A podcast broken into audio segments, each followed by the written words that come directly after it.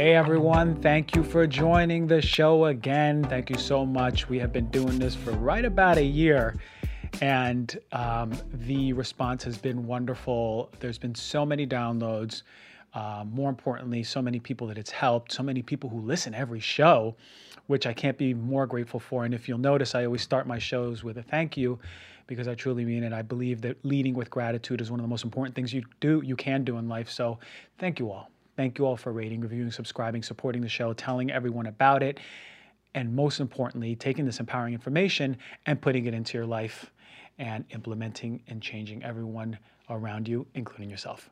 All right, today's show, gonna be good. I promise you. Lots and lots of information about sound healing because it is healing and uh, music because who doesn't love music, right? Uh, so uh, I want to talk about the medical benefits of it. And then the guests, really, really, really good guests. Um, they have one of the top trending books in the world right now, um, and it's about diabetes. And you don't have to be diabetic to really love this episode. And the crazy part is, is that so many of us have dysregulated blood sugar anyway. So that whole segment is going to be for everyone listening and really good, important information about plant based food. All right, without further ado, let's jump right into it.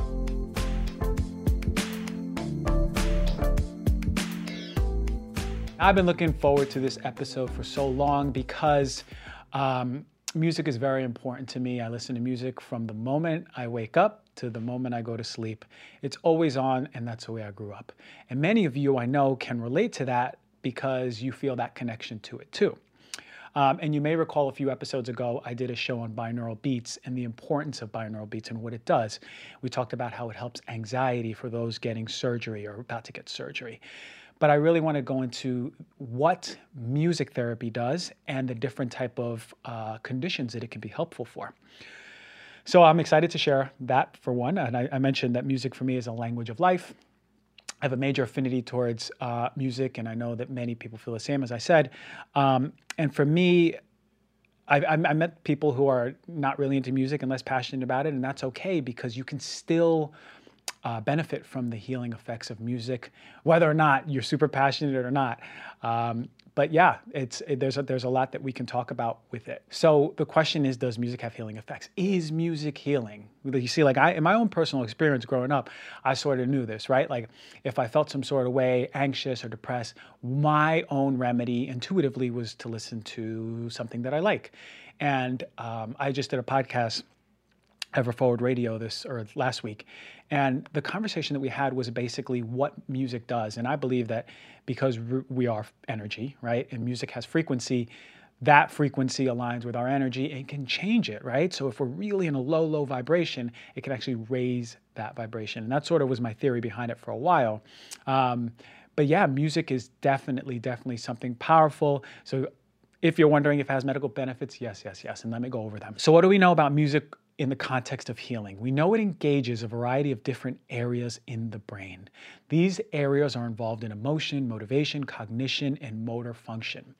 Musical intervention has been used to increase socialization, cognitive function, emotional connection and neuromotor functioning right this has been this has been out for a while now they're really starting to implement this in many diseases and conditions and seeing improvement i'm going to go over them so remember the brain is not static if you recall and you listen to the episode about BDNF. I talk about brain plasticity. The brain changes, right? The neurons respond to each other, they speak to each other, they wire and they fire together. So it stands to believe that if we have a continuous stimulus that is positively affecting a part of the brain, that the brain's going to respond. And music does that. The brain is influenced by music. And remember when I spoke about, I think it was last episode, when I spoke about rejection and rejection physically over or rejection overlapping the physical pain centers in the brain which is really interesting because now we know that there's an intimate tie between the mental and physical symptoms, not just rejection, but the mental and physical are tightly wound in the centers in the brain. So it stands to believe that, of course, when you stimulate those centers in the brain, they can help physical issues, and they do. Music therapy has been shown to be beneficial for autism, particularly because this population has a generally heightened interest in music and response to music it's seen that these kids in these studies have been more responsive, and their symptoms improved when listening to music. And there's different types of music. I'll go into the different types and how they benefit, but really, let's just take music as a whole. Alzheimer's, dementia, and mental disorders. They see music, they see that music has been found to reduce aggressive and agitated behavior, reduce symptoms of dementia, improve mood, and improve cooperation in daily tasks. For example, like bathing, when, when the um, patient is being bathed, the cooperation is better when they're subject to music. There's definitely more than a few studies on music and depression, but what we see, it can help responsiveness to medications. And a little bit more details I'm going to go into later about the study on depression, but what we see is that it actually helps overall symptoms of depression. Sleep quality, not only adults, not only in children but also infants. And that might not be a new one to you. Maybe maybe if you're a mom uh, for 20 years or a new mom, you may know that that music hack for your infant is really helpful. But um, that was new to me. And a really nice descriptions out there by Harvard Health. They put together um, some stuff about music theory. I'll actually link it onto this um, podcast, so you can always check it out. But yeah, they have a really good description. But let me go over some more pre-surgical, surgery and post-surgery. We saw this not only with binaural beats in the pre-surgical anxiety, but music therapy helped ease anxiety and discomfort for procedures. In the controlled trials that they did for people have, having colonoscopies, cardiac angiography, knee surgery, those who listened to music before their procedure had less anxiety and less need for sedatives overall. That's pretty fascinating. And people who listened to music in the operating room reported less discomfort during the procedure. And those who heard music in the recovery room had less use of opioid medication for pain. That's pretty incredible, too, as we know that opioids are in itself uh, a big issue in the medical community. If we can use less of it, that's always a plus. How about restoring lost speech for those who had, for example, a stroke? Well, music music therapy can help those who are recovering from stroke or traumatic brain injuries, right? So the speech centers are on the left side of the brain. So let's say that there's a stroke and the infarction happened in the left side of the brain. What we see is that when you're singing, right? The singing ability originates on the right side of the brain. So these people can work around the injury to the left side of the brain by singing their thoughts and then gradually dropping it into a melody to help improve the left side of the brain. That's pretty incredible that that's a nice hack too. Utilizing one side of the brain to help the other side of the brain just with music. Cancer. And you know this is my field and I've actually read about this when I was in my residency, but yeah, reducing side effects of cancer therapy. And we know we know that the majority, I, actually haven't seen one chemotherapy or even immunotherapy that hasn't had at least a little bit of side effects. For the most part, it's not a little, it's moderate to severe side effects. So we know if music can help reduce those side effects, something that is that has no side effects in itself is cheap and is gentle, that's a big intervention that every hospital should be making. Listening to music reduces anxiety associated with chemotherapy and radiation. It can also quell nausea and vomiting, which is huge for chemotherapy. I know many patients uh, in my career personally who have become so nauseous from chemotherapy. It is one of the number one symptoms, along with fatigue and hair loss. Um, so yeah, if you know anyone with cancer and you know nausea is a big issue, uh, in my experience, it's a big issue. So again, music therapy coming in, you mean to tell me that it can reduce nausea and vomiting for patients receiving chemotherapy? That's huge. Everyone in a hospital who has cancer should have headphones on. How about pain? It aids in the intense short-term pain to those with chronic pain from arthritis. Because what happens is music, when it stimulates a certain part of the brain, decreases perception of pain. It reduces the amounts of pain medication that is needed, and it helps relieve depression in pain patients, which is, which is actually huge. And I did a show about this back when I was in New York with Rob Kachko. He spoke about depression in pain patients, and it's overwhelming. Um, and it gives them a better sense of control over their pain. So, Piggybacking on that pain, in a study of the Journal of the American Medical Association in 2013, showed that the power of music and in the context of pain is really something else. So this was a randomized controlled trial in the ER, and here's what they saw. The music group showed numerically smaller average values and lower range extremes in distress. So these are kids, lower amounts of distress, but even more significant was their overall pain scores, right? The intervention group had clinically, clinically significantly better pain scores versus the children who did not receive music, which is pretty incredible that a child can just listen to some music and it can relieve their pain scores. How many kids are going to respond better when they have their headphones in the waiting room? So again, another intervention. If you if you're a young mom, a young dad out there, and uh, your kid needs to go to the ER, even to the doctor, maybe maybe it might be it might behoove us to just put some headphones on our kids and put on some music. And I, if I recall, the kids were listening to um, just ambient sounds ambient music, you know, and uh, very calming for the kid and reduce their pain scores, which is pretty incredible. We see more neurological activation when folks are uh, subject to familiar music. When they hear something that they know, their brain is wiring and firing much faster. Now, personal preference doesn't play a role in the effect of music therapy, right? But also, there's an interesting part is that the different types of music activate different types different parts of the brain, which is pretty interesting in itself, right? So, not all music is created equal in the way that it stimulates our brain. Happy music without lyrics versus happy music with lyrics stimulate different areas of the brain, um, such that happy music without lyrics evokes stronger emotion than happy music with lyrics. So, um, for me, if I'm listening to like ukulele and like Hawaiian sounds, that's saying that it's going to evoke stronger emotion than if I was listening to ukulele and Hawaiian sounds with a guy from Hawaii singing over it. There's another really good study that I want to talk about. Back in 2011, in the World Journal of Psychiatry, what we saw was an analysis of 25 controlled trials. And if you listen to the show, you'll always remember me saying these controlled trials are really a really high standard. That's what we want. We want a control and an intervention so we can properly assess the results. So 25 controlled trials they looked over. And this was all on music therapy and neurological disease.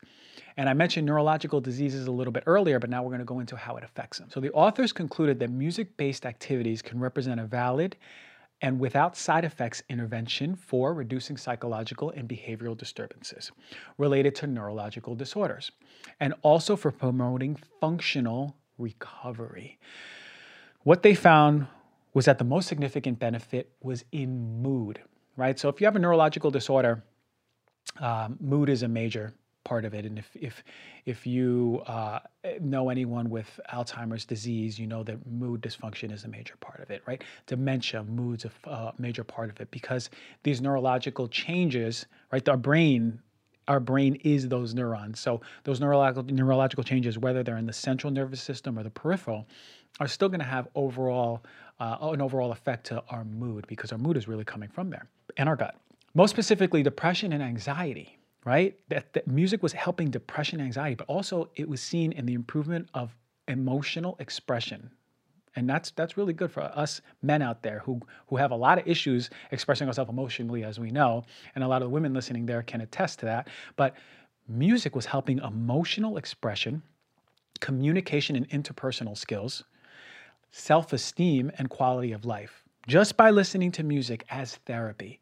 Isn't empowering to know that music has scientifically proven benefits, not only to physical, but now we know mental and emotional. So, why does music work? Mentioned a little bit earlier, right? It all has to do with activation, activation in the brain. Music activates a part of the brain. It activates many, but really intensely activates limbic and paralimbic parts of the brain. Patients with mood disorders like depression we find that these areas are functionally abnormal.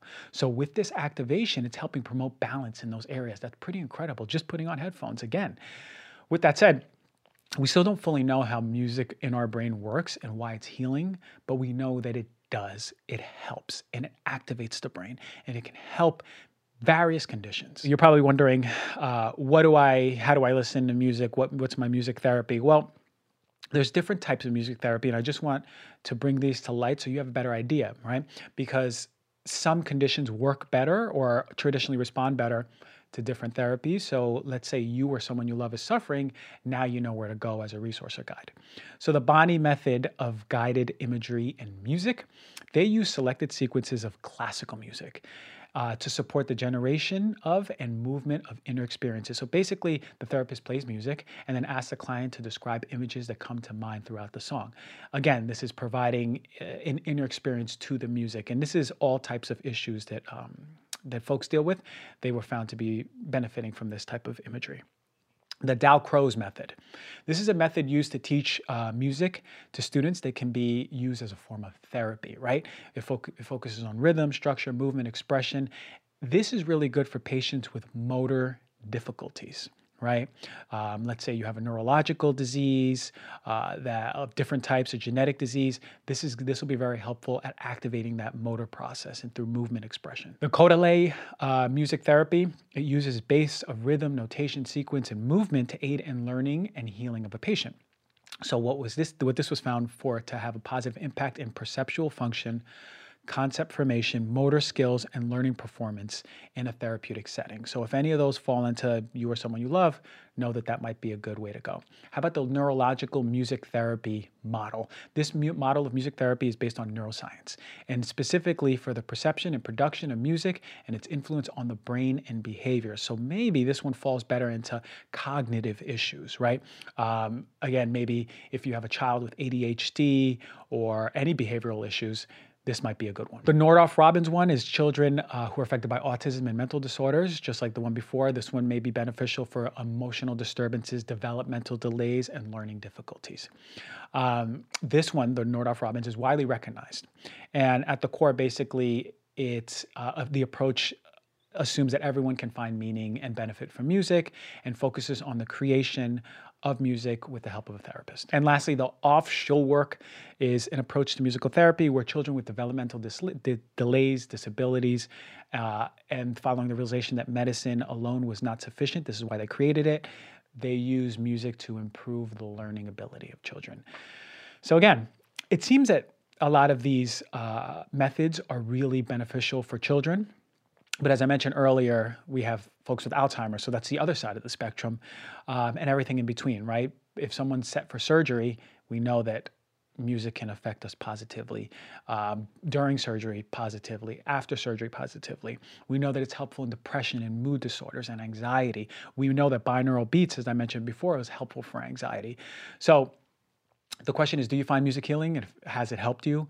I know that it's it's certainly, at least intuitively, until I read all the science about this a few years ago, I knew that it was doing something. But now we know scientifically that it helps in the brain and it can actually help reduce these conditions that can really be an anchor to our optimization, living our life. So, um, yeah, if it has helped you, just leave a review. Tell me, tell me how it helps you, and tell me what type of music, right? For me, I love to actually just learn about new music anyway. So yeah, leave a leave a review on on iTunes or wherever else you're listening, so I can read it and I can actually check out the music too. I love music. I'll check out the artist. I promise you that. Anyway, okay. I hope that helped. That was a really nice passion piece because I love music, as I mentioned a million times already. I'm always playing it, and I hope you love it too as much as I do. It brings a lot of joy to my life. Okay, these guests are going to be amazing. I am not going to say anything else than the intro. Uh, amazing guys. I'm going to talk about diabetes. Let's just get right to this guest segment because I'm so excited. It's going to help everyone out there, diabetes or not.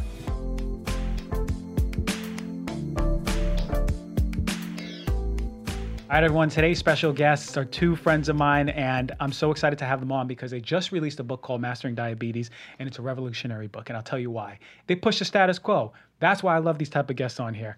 This is this book's all about uh, a revolutionary method to reverse uh, type 2 diabetes as well as pre-diabetes, which is believe it or not, can be um, reversed and implemented very, very early on to reverse insulin resistance permanently in That's type it. 1, 1.52, and pre-diabetes and gestational diabetes. So without further ado, let's get Cyrus and Robby on here. What's up, guys? Hey, thanks for having us here today. Yeah? Super cool to be here. Good intro? It was a great intro. Yeah? Nailed excited. It. Can, can I just, before we even start talking, I want to talk about how I got this book in my hands. Okay. I'm over here, it's like six o'clock at night, and I have my windows open and I'm answering some emails, and I hear someone yelping outside of my fence, mm-hmm. and I see a little light on on a, on a like a, a biker's helmet, and I and he goes, "It's Robby." I go, I go, "Oh shoot!" So I run out there, I open it. Robby, he goes, "Here, I'm hand delivering a book." He biked to my house and hand delivered this book. Mm-hmm. That has to be the most unique delivery of anything I've ever had. yep, uh, it's called dedication. That's called dedication. so you guys, and and that's just a microcosm because you both are so invested in spreading this message of mastering diabetes, right? And it is it, it is a method that not a lot of conventional yeah. conversations are going around. So Mm-mm. that's why we need to hear about what you all are about, right? So uh, maybe some background, and then let's just jump right into what's in here. Mm-hmm. You're right. So we, you know, Robby and I both have type 1 diabetes. Mm-hmm. He was diagnosed in 2000. I was yeah. diagnosed in 2002. So we have a combined total of what 36 plus years living with type 1 diabetes. And the reason that's important is because we type 1 diabetes can be very difficult to manage. And your average person with type 1, uh, you know, is just sort of told inject insulin, eat whatever you want, maybe eat a low carbohydrate diet, maybe not. And don't worry, you'll figure it out. You'll figure it out, right? Mm-hmm. And it can become really confusing because trying to manage your blood glucose uh, can become very challenging because there's so many variables that affect it. What you eat, how much you eat, what's the macronutrient distribution, what about when you exercise, what about when you're stressed, what about if you fast. So it can become very complex. So point being is that, you know, I went to school. So I was diagnosed with type 1 diabetes in the year 2002. And um, I tried the low carbohydrate thing because that's what my doctors told me to do. And the idea is very simple lower your carbohydrate intake, and that's supposed to lower your blood glucose, which in turn lowers your insulin use. Very simple philosophy. Mm-hmm. So I tried doing that, and maybe I just suck at low carbohydrate diets, but it did not do that for me. My blood glucose was a roller coaster, it was all over the place. Mm-hmm. And my insulin use kept on creeping up over the course of time. So it started like 25 units per day, and then 32, 35, 37, 42, 45. There were certain days where I was injecting 50 units of insulin per day, mm. which is an absurd amount for somebody of my height and weight. And so I knew there was a problem, but I didn't know what to do. So I ended up opening my mind to the idea that maybe there was a different way. Maybe there's like some alternative way, right? And along came a guy named Dr. Doug Graham. Dr. Doug Graham wrote a book. It's called the 80 10 10 diet. He teaches people how to eat a fruitarian diet. But a lot of what you see on the table right here. Mm-hmm. And we do have a lot of fruits on here. We got a lot of them. And uh, I went under his wing because in 2002, he was literally the only person that was willing to talk to me about my diet with type 1 diabetes because type 1 diabetes is sufficiently nuanced and sort of scary enough to the medical community that a lot of people are sort of like, oh, like I, I, I can't touch that one. Mm-hmm. So Doug was like, let me take you under my wing. Under his supervision, he showed me how to ditch the low carbohydrate philosophy, start eating a low fat, plant based whole food diet. And in so doing, my insulin requirements went from like mid 40s on a daily basis down to mid 20s, despite the fact that my carbohydrate intake went up by sixfold. Yeah, I can imagine. So here I am eating 600 grams of carbohydrate per day, which is more than your average person with diabetes would eat in a week or a month. Mm-hmm. I'm doing that every 24 hours. And my insulin use came down. More carbohydrate, less insulin.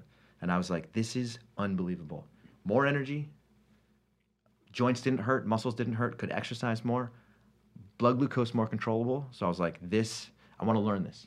So I went back to school. I got a PhD in nutritional biochemistry so that I could really delve into the details of like what's happening in mm. here and is this applicable to other people? Is it applicable to you? Is it applicable to other people with type 1? Is it applicable to people with type 2? And in so researching, I found that there's literally 100 years worth of scientific evidence that describes perfectly exactly what happened inside of me. And this information, we've known this for a long time. It's that information is just being suppressed. And what the general public does is the exact opposite. So when I met Robby somewhere along the way, we decided we're like, wait a minute, why don't we take this information to the public and like make it relatable, make it translatable, and help people living with all forms of diabetes mm. how they can transform their diet and become more plant focused. And by doing so, they're going to get tremendous benefits. Mm. And that, that's how Mastering Diabetes was born. That's pretty incredible. Robby, was that the same idea with you? you? Very similar story. In being diagnosed with type 1 diabetes, you are told just eat a standard American diet. Just live like your friends. We mm-hmm. want you to be normal. Mm-hmm. So I was living in Minnesota at the time. I went to the Mayo Clinic, got the best medical care, have an endocrinologist, a nutritionist, a therapist, the whole thing. Nobody ever said anything about what's in this book. Mm-hmm. Nobody said anything about reversing insulin resistance. Mm-hmm. Nobody said anything about reducing your long term chronic disease risk. So I follow that, okay? I try many different diets over the years. I tried the Weston A. Price Foundation diet, eating lots of grass-fed beef, eating lots of, you know, you know, getting rid of processed food. There were some good things there.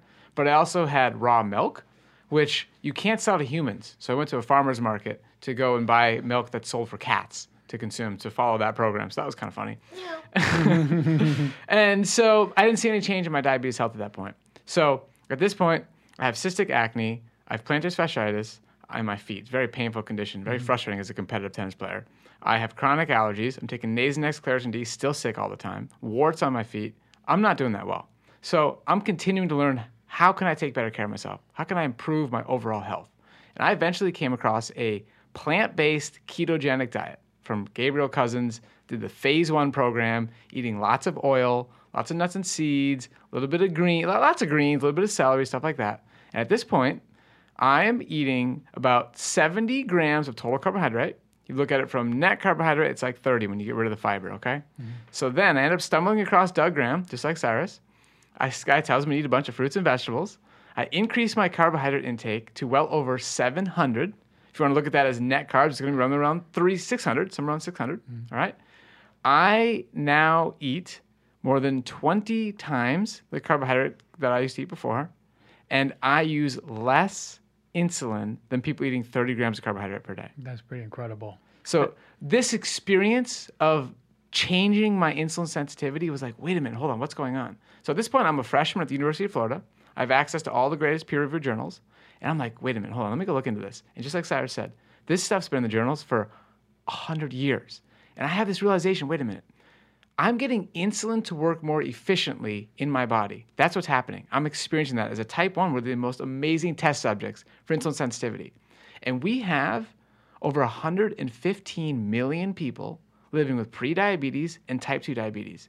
And the sole problem is that insulin doesn't work efficiently. They're insulin resistant. Wait a minute. I literally am experiencing the solution for people living with prediabetes and type 2 diabetes. What's going on here? We got to get this message out there. And then you go look in the research, people are reversing type 2 diabetes on a low fat, plant based whole food diet for decades. And then there's case study after case study after case study. And then we get a coaching program. We have over 3,000 people been through our coaching program, reversing type 2 diabetes and prediabetes left, right, and center. It's like, let's go. Yeah, you got, and that's why you guys are so passionate, and excited. I mean, if I had something to share with the world that really works, Yeah. which I kind of do sometimes, but but like you guys putting it and th- synthesizing into a book, there's a lot of excitement in your faces, and I see that, and I hear it in your voices. It's pretty incredible. What what do you think, uh, and and what do you think is the reason why? This is so. All right. So look, we're told in, even in medical school exactly how to work with high insulin type diabetes, type one, type two. Um, why isn't it in the conventional forefront? Why is it? You said something about suppression. Do you truly believe it's being suppressed? Oh yeah, no question about it. No question about it. So I think there's a number of uh, forces at play here. Number one, doctors, you go to medical school, don't learn nutrition in any rigorous evidence-based format. Uh, do you have any idea of how many hours? you spend? Twenty-three point nine. Twenty-three point Oh, not, not me. G. That's that's conventional. that's conventional. average. For me, we had two years. of nutrition education. Of nutrition, right? Because yeah. you're a naturopath. Naturopathic, yeah. Exactly. Okay. So your average MD, uh, they go to medical school. They spend ten thousand plus hours doing medical school training plus clinical rotations and residency. And they go through that process, and like 23.9 of those hours are spent studying nutrition. What can you learn in 23.9 hours? You can learn glycolysis, you can learn fatty acid oxidation pathway, but that doesn't tell you anything about what to eat, right? And so as a result of that, uh, you know, doctors are sort of they remain in the dark, and uh, doctors are phenomenal people. They're super altruistic. They want to help people, but they get out into the real world, and all of a sudden, patients are presenting with insulin resistance, diabetes, hypertension, high cholesterol, obesity, chronic kidney disease, you name it. And their solution, what they've been trained to do, is say, "Huh, I don't really know that much about diet, but I do have this laundry list of medication you can take because the first line of defense is metformin. The second line of defense is fill in the blank. And so they sort of have this prescriptive mindset.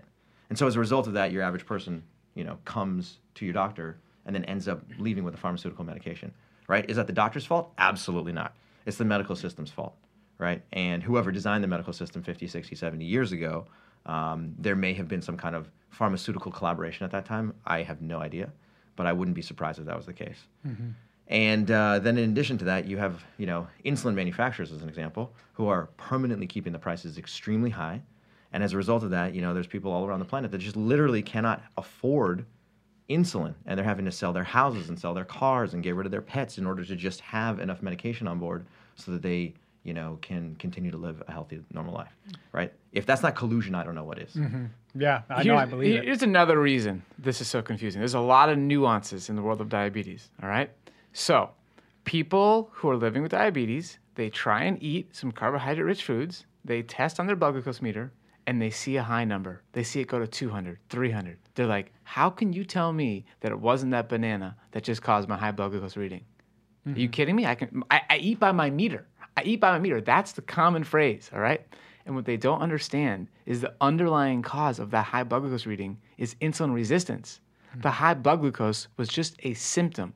The disease is insulin resistance. That's when you read that cover of the, the, the title on the cover here. That's what we're talking about here. We're talking about reversing insulin resistance in all forms of diabetes. The root cause. The root cause. Right, because the blood There sugar is always, uh, you know, you hear, you hear uh, as we grow up and throughout life, oh, you know, that's the disease, the blood sugar.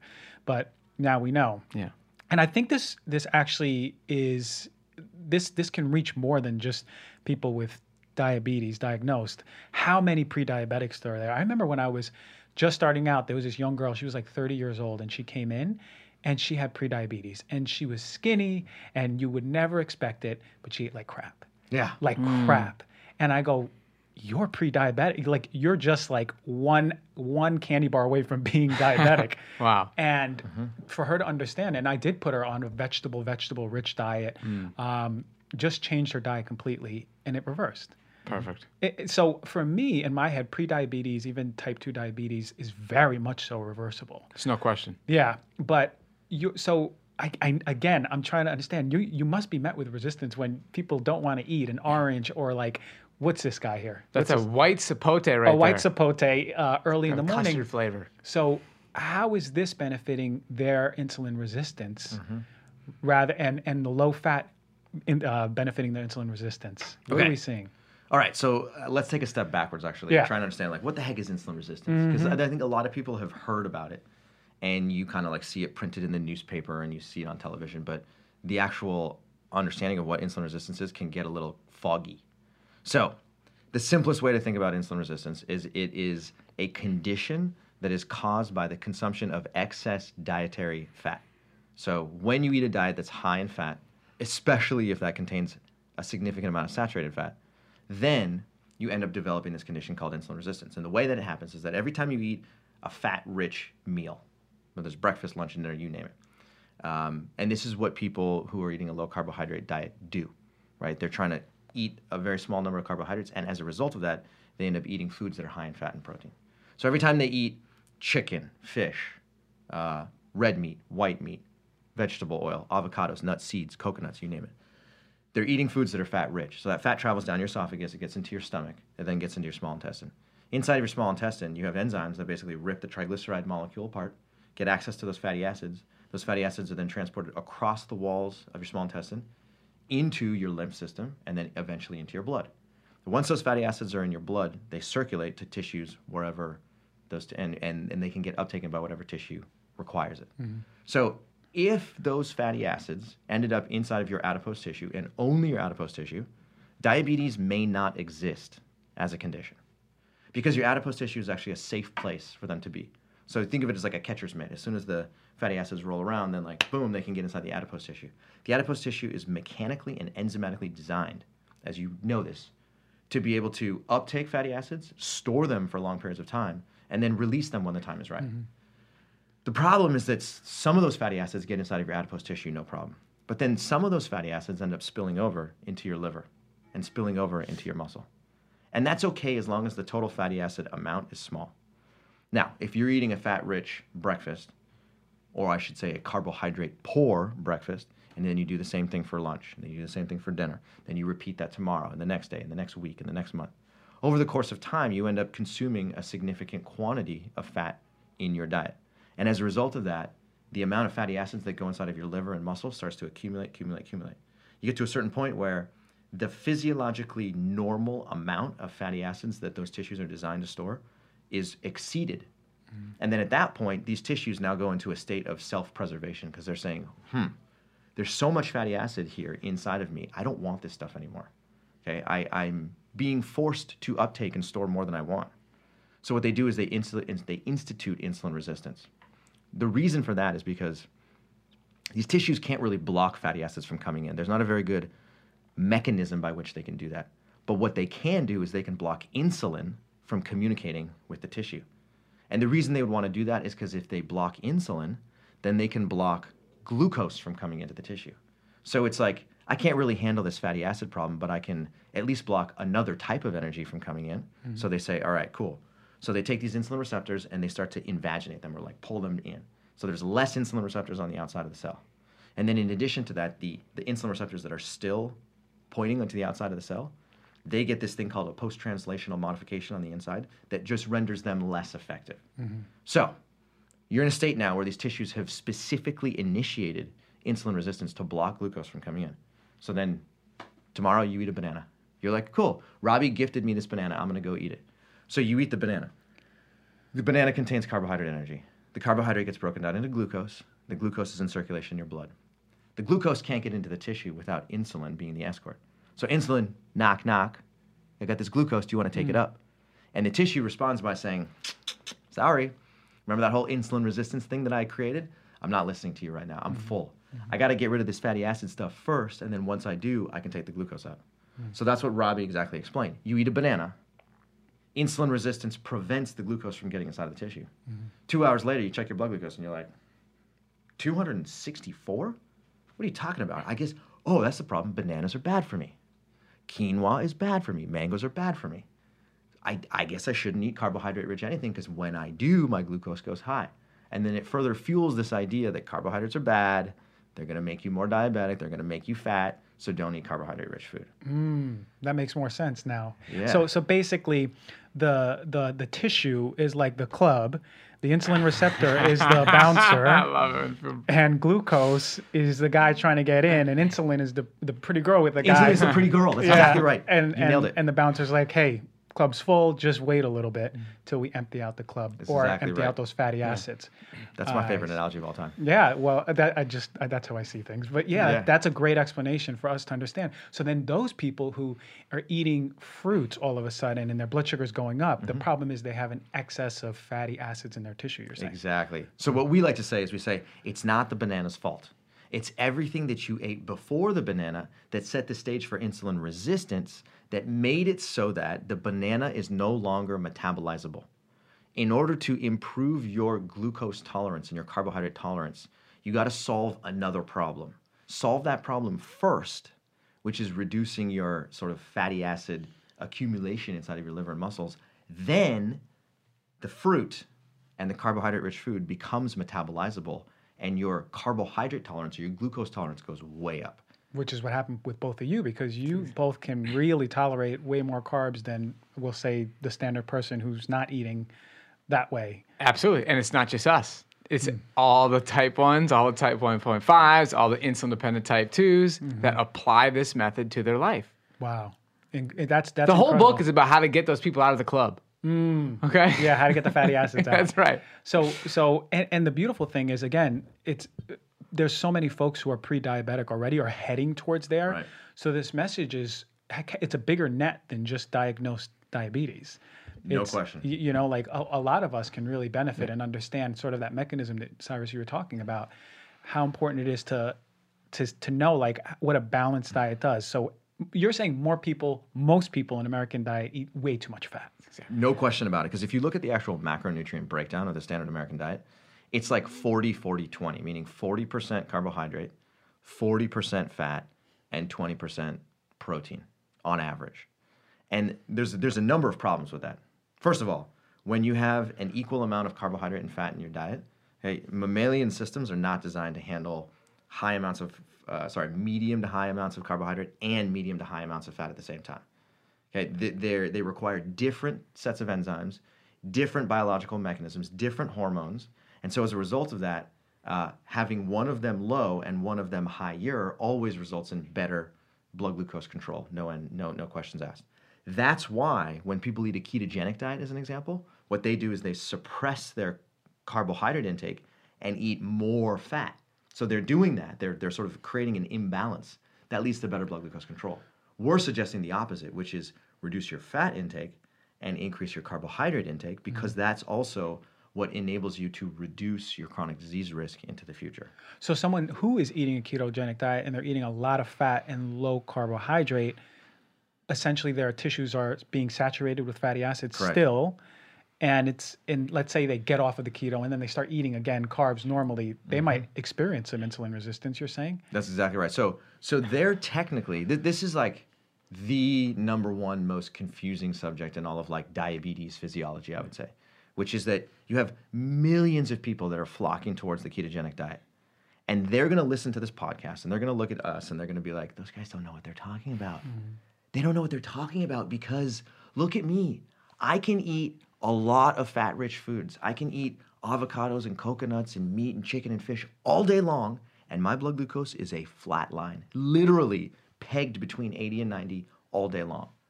So that story that Cyrus just told about my blood glucose going super high is not a true statement. And the reason that that is actually a true statement is because what people in the ketogenic world do is they they eat a very high fat diet, usually 70 to 80% of total calories, but they don't eat these foods at all. Mm-hmm. They're not eating any fruit. I mean, they're eating some berries, but they're not eating quinoa, they're not eating potatoes, they're not eating squash, corn, whole grains, you name it. So they're playing the carbohydrate avoidance game. And when you play the carbohydrate avoidance game, your blood glucose is very controllable. But just like you said, they're living with an underlying condition of insulin resistance mm-hmm. because those tissues are now saturated with saturated fatty acids. They just never test out whether their liver or muscle is capable of handling carbohydrate mm-hmm. because they don't eat the carbohydrate rich food. Yeah, it'd be interesting to to track that as they start incorporating more carbohydrates for the first like two months or trying to bring it back up because of that saturation going on, which is an incredible. I mean, we didn't learn that in medical school. I'll tell you that much. No, of course not. Of course not. Yeah. So so but but Robby, in your experience, do you see people? Have you ever seen someone who, or maybe some of your clients who work keto and then they're sort of like switching into this?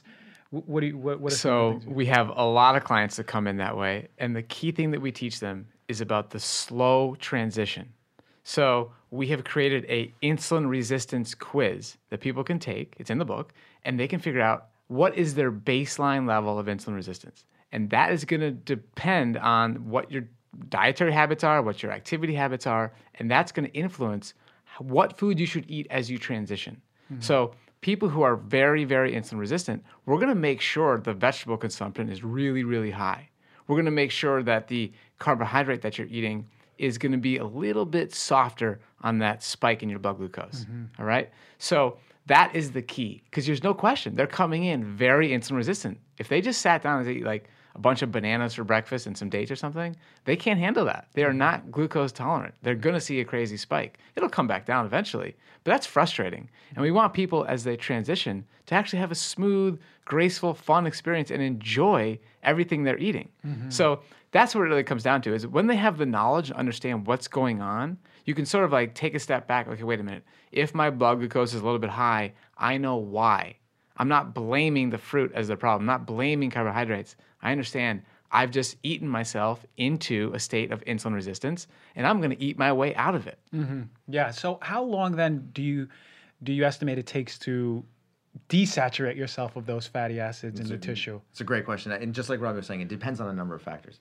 Depends on how long you've been living with diabetes for. How long have you been eating a insulin resistant inducing diet? Um, how active are you? It's a big difference. The people that are the most active can get over insulin resistance the quickest. How overweight are you? Are you five pounds overweight or are you 75 pounds overweight? That matters. Um, and uh, and another thing is also how many like if you're eating an excess quantity of total calories to begin with, then that's going to actually cause a serious uh, metabolic problem. So, worst case scenario, somebody comes to us, they've been eating a ketogenic diet, they take the insulin resistance quiz, they score very high. They do this, you know, two-step approach, like Robby's saying, lower glycemic sort of, you know, non-starchy vegetables and legumes to begin with, and then they earn their way to eating more fruits and more potatoes over the course of time.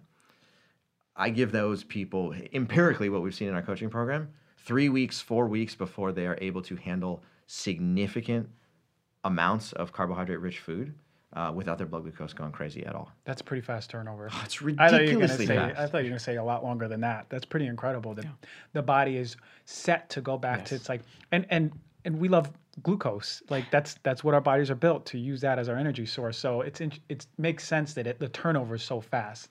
Yeah, right. exactly. Because we just kind of evolved to be No eating this stuff anyway. So so how? uh, So these folks are are they are they eating unlimited amount of fruits? Is there a cap to what you're saying? This is well, I love this. Okay, so we have designed a simple traffic light system to understand what foods to eat in large quantities, what foods to minimize, and what foods to avoid. So the green light category has fruits, starchy vegetables, legumes, intact whole grains, non starchy vegetables, greens, herbs and spices, and mushrooms. Let's focus on the first four foods there, okay? The first four groups fruits, starchy vegetables, legumes, intact whole grains. Yes, as you become more and more insulin sensitive, you get to eat these foods in large quantities. There is no reason to count how many servings you're having. There's no reason to limit the portion size on your plate. You eat those foods. When you're hungry till you're satisfied, and if you want a snack, go ahead and eat some more. Mm. The key here is that if you want to be successful in the long term, you have to eat enough calories. And when people eat a low fat, plant based whole food diet, they start eating a bunch of salads, a bunch of carrots, and you're like, wait a minute, I'm hungry an hour later. They eat what they used to eat and they feel good again because they mm. finally got calories, mm-hmm. they got some energy. So that's why we're emphasizing those calorie rich, carbohydrate rich, nutrient dense, water rich foods at the top of the green light category. Of course, non starchy vegetables, leafy greens, herbs and spices, mushrooms, everybody agrees you should eat those. And those are important at pretty much every meal, especially in the beginning when you're more insulin resistant. You want to combine the fruits, the starchy vegetables with greens and you know non-starchy vegetables, herbs. That would be like bell peppers, zucchinis, uh, stuff like that. So that's the green light category. The yellow light category. These are foods to eat in. Be cognizant of how much you're consuming. So they're either higher in their fat content or they're a little bit more processed. So yellow light foods include nuts and seeds, avocado, coconut meat, olives, soy products. Those are all whole plant foods that we recommend. They're great. Include them in your diet. Mm-hmm. But just be aware that if you eat too many, you're going to have too much fat stored in your mm-hmm. cells. Mm-hmm. You're going to lead, it's going to cause some insulin resistance here. So just be careful with how much. Now, the other yellow light foods are things like brown rice pasta. Um, you know, there's bean pastas these days. There's lentil pastas. They're little pro- great. little processed. Just a little more processed. You know, just brown rice is going to be better. We're make drawing clear lines here to make it very clear. Just follow this step by step. You're going to get the great results. They also have in there bread. So Ezekiel bread, great, clean product. It's just a little bit more calorie dense, a little more processed. Eat whatever that was originally made out of in its whole intact form, and you'll be in better shape. The red light category, these are foods to minimize or completely avoid. That's going to be animal products. Red meat, white meat, we have eggs in there, dairy, all kinds of oils are going to be included, and processed vegan foods. Those foods are high in fat, lots of additives. It's not going to help you reverse insulin resistance. So, the more green light foods you eat, the better. It's not about being perfect. It's about eating more and more of the green light foods in alignment with whatever goal you're trying to achieve. Hmm. And through our coaching program, we can help people kind of guide them through the process. Hey, okay, wait a minute. Your fasting blood glucose is a little bit high. You want to lower it? Okay, here's how we can do that. You know, you're not losing weight as quickly as you want to. Here's a few tweaks we can make. And just getting more and more green light foods in your diet, you can achieve those goals. That's amazing, and I'm sure you guys have reversed a lot with a lot of clients. And again, I hear how proud you are, you guys Mm-hmm. both are in your voice. How, you said 800 citations are in this book. Did More than that? 800 More than 800 Yeah, citations. exactly. So it's not just two guys off the street writing something, right? There's obviously I knew that, but Mm-hmm. there's so much there's so much scientific credibility in here for Yeah. the general public, but also practitioners like me and my Yeah. colleagues. We can go, wait a minute.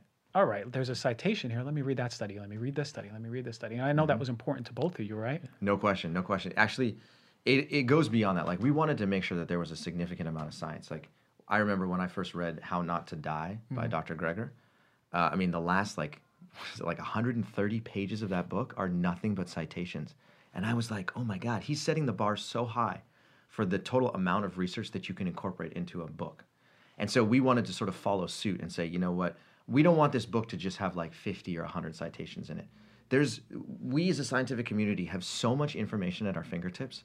Let's dive into that and really learn as much as we possibly can. And in addition to that, we also have some some chapters in here that are specific to like a low carbohydrate or ketogenic diet, in which we are trying to do our best to not point a finger and go into this with a bias saying, I don't like a ketogenic diet, therefore I'm going to cherry pick the evidence to find everything that's bad about a ketogenic diet and then find everything that's good about a low fat plant based Yeah. whole food diet. We try to be as neutral as possible and we actually picked up a lot of information about the benefits of eating a ketogenic diet because there are a lot of benefits. And so we put all that in there. But then we also said, okay, look, you know, there's some benefits, but then there's also some caveats. Let's talk about those as well.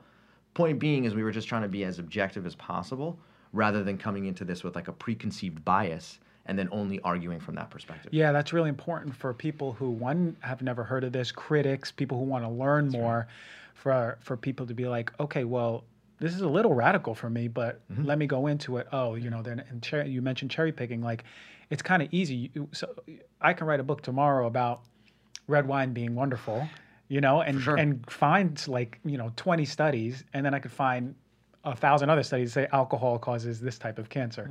So Right. but so I, I love the objectivity in here of the book. Um, so I, I know you've done a lot of media with this book. I, I mean, I saw you guys on the doctors. You've been everywhere. so, um, what's the plan for this? Are you are you are you doing anything? Any any any other events? What what, what what's going on now? The plan for this book is to get it in the hands of as many people as possible. On that- bike. on bike, on bike, exactly. We're exactly. America. That that really need this information, and we are asking people to share their success. We want this to be sort of a beginning of a revolution. Mm-hmm. The results will speak for themselves. When people just follow the step by step plan that's outlined in here, there's like 30 recipes, two 21 day meal plans. Follow the plan.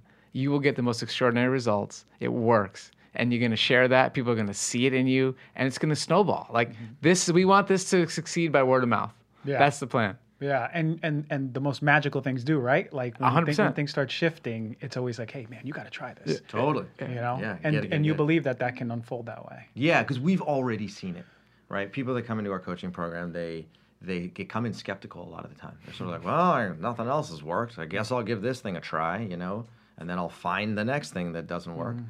And a lot of people come in with that mindset, and then they start to apply the principles. And I'm I'm not even joking. Within 24 to 48 hours, they start looking at their blood glucose meter, and they're like, Mm, whoa. my yeah. glucose went down. I just ate a whole giant bowl of carbohydrates. And the How more fruit they down?" eat, the better. Yeah. That's the fun part about this. Like we're you know this book and what we're doing is so fruit heavy that it's really exciting for people to see those results. Hundred percent. Yeah. So they come in skeptical. They start to see the results. The results get better and better and better over the course of time. Then before you know it, three weeks down the road, they have the, the most stable blood glucose they've had in years. And then their weight starts to fall. Before they know, it, you know, three months go by, six months go by, and they're like, "Huh, I've lost 21 pounds. My A1C dropped by two and a half percent. My fasting insulin fell by 60 percent." uh, and my blood pressure is down, my total cholesterol is down, my LDL cholesterol is down, and the list goes on. Wow. Right? And then at that point, they just become an evangelist. They say, "Oh my God, like, why doesn't like a lot of people get angry, right? They get angry. They point a finger at their doctor and they say, "How dare you not tell me this information before?" That that's that's uh, irresponsible of you, right? So actually, my question to you would be, when you were going through medical school, what did you learn about diabetes? The traditional stuff. Yeah, That- so that like- literally carbohydrate-rich foods. You got to lower them. Make sure that because that's what's really affecting insulin saturating. No, nothing about the nothing about the saturation of fatty acids. And this isn't the first time I'm hearing from you. I started learning a little bit more when I got into the vegan community Sure. Sure. uh, a few years ago. So I heard a little bit from, and I know the forewords by Neal Barnard. Yeah. So he did a little piece by saying, I was like, wait, what did he just say about diabetes? Hold on. So then I started diving in a little bit about kind of that that theory. But um, yeah, I mean, I learned what every other medical student learns, except not in 23.9 hours. we, we learned it over Right. Over two years. But regardless, it's still the same paradigm because that is what's like accepted in the medical literature right now and not suppressed, as you said. Yeah. Yeah, and it's even, I mean, it still continues today because, you know, there's these position papers that are put out by the American Diabetes Association. And, you know, even these position papers are still advocating on behalf of a low carbohydrate diet because when you look into the research on a low carbohydrate diet, the research looks very good.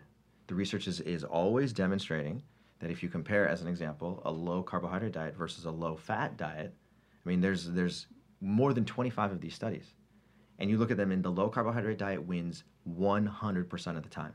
The problem is that the low fat diet that they're studying is not a low fat diet. It's not truly low fat diet.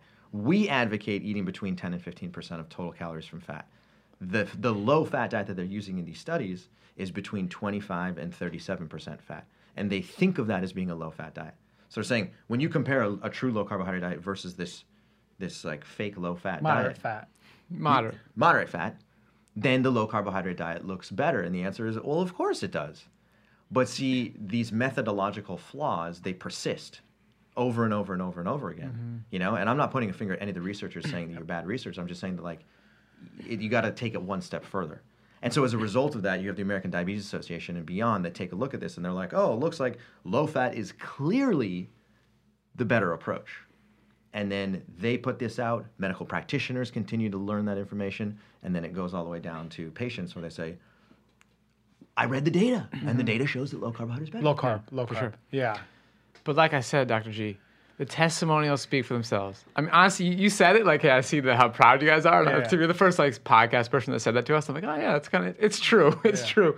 We are so proud. I mean, go listen to our podcast and listen to testimonial after testimonial. Go check out our website. Listen to see, read, see the written testimonials with the, the charts of all the numbers. Go look at the Amazon reviews that are pouring in already after just day four of this book being out. That's like cool. they're tear jerkers. Yeah, that's amazing. Like it's it's unbelievable. When you apply the method, you will get the results. Yeah. So then I submit to all people listening and viewing check out the book first and foremost, read through it. Um, talk to your doctor. They may not really, really be all about it.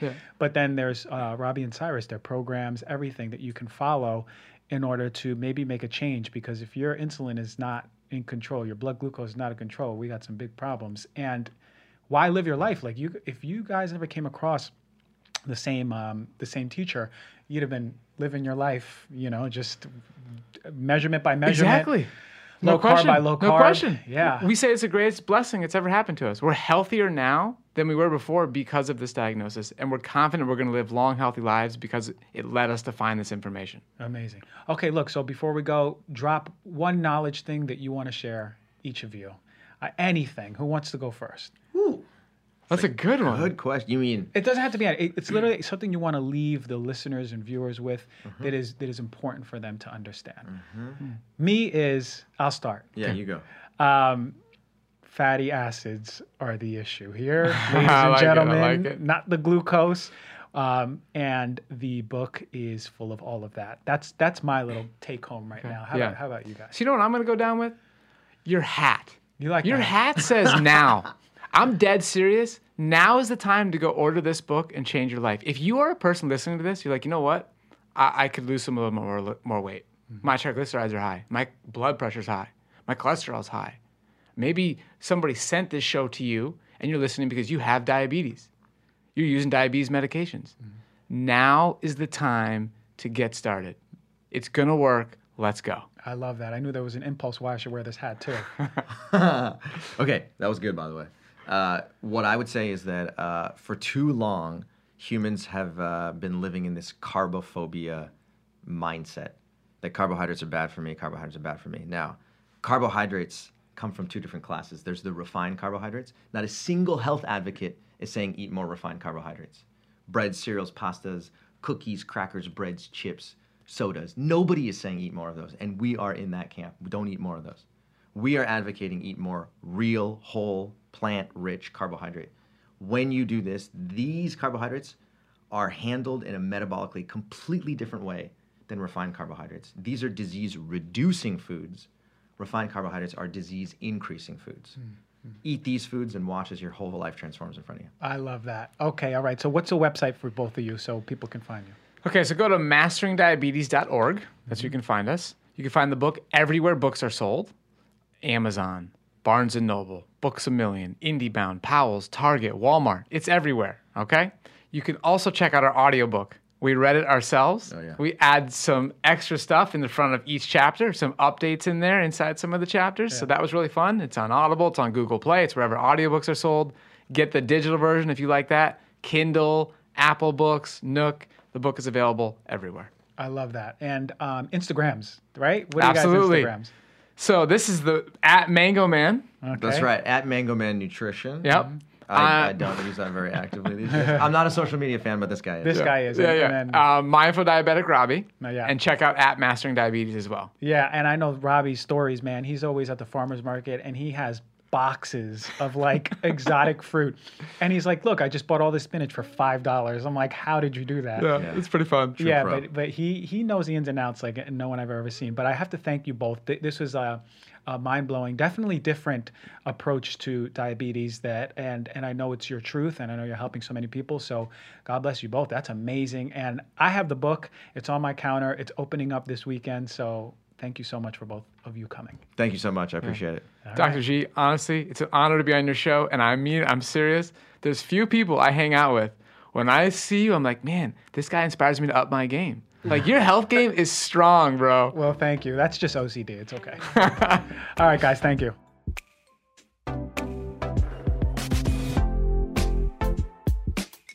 What a segment that was. These guys are incredible. I told you. I told you. And to if if you notice, you can hear the excitement in their voice. You can hear how much they want to help people. And that's powerful. And that's the type of people I want to bring on this show people who are living their truth and helping others. That's the conscious community that we are bringing in here. I really hope that helped you all. Certainly, if you have a loved one with diabetes, this might be something to explore 1000%. But even if you don't have diabetes, just understanding these mechanisms, very powerful. All right, next week, an amazing show. I already have it listed out. I can't wait. Really awesome product review coming for you. It's going to be one one of the most amazing ones yet. And yeah, thank you for coming. I really appreciate you all. Have a great week. Much love. Dr. G loves you.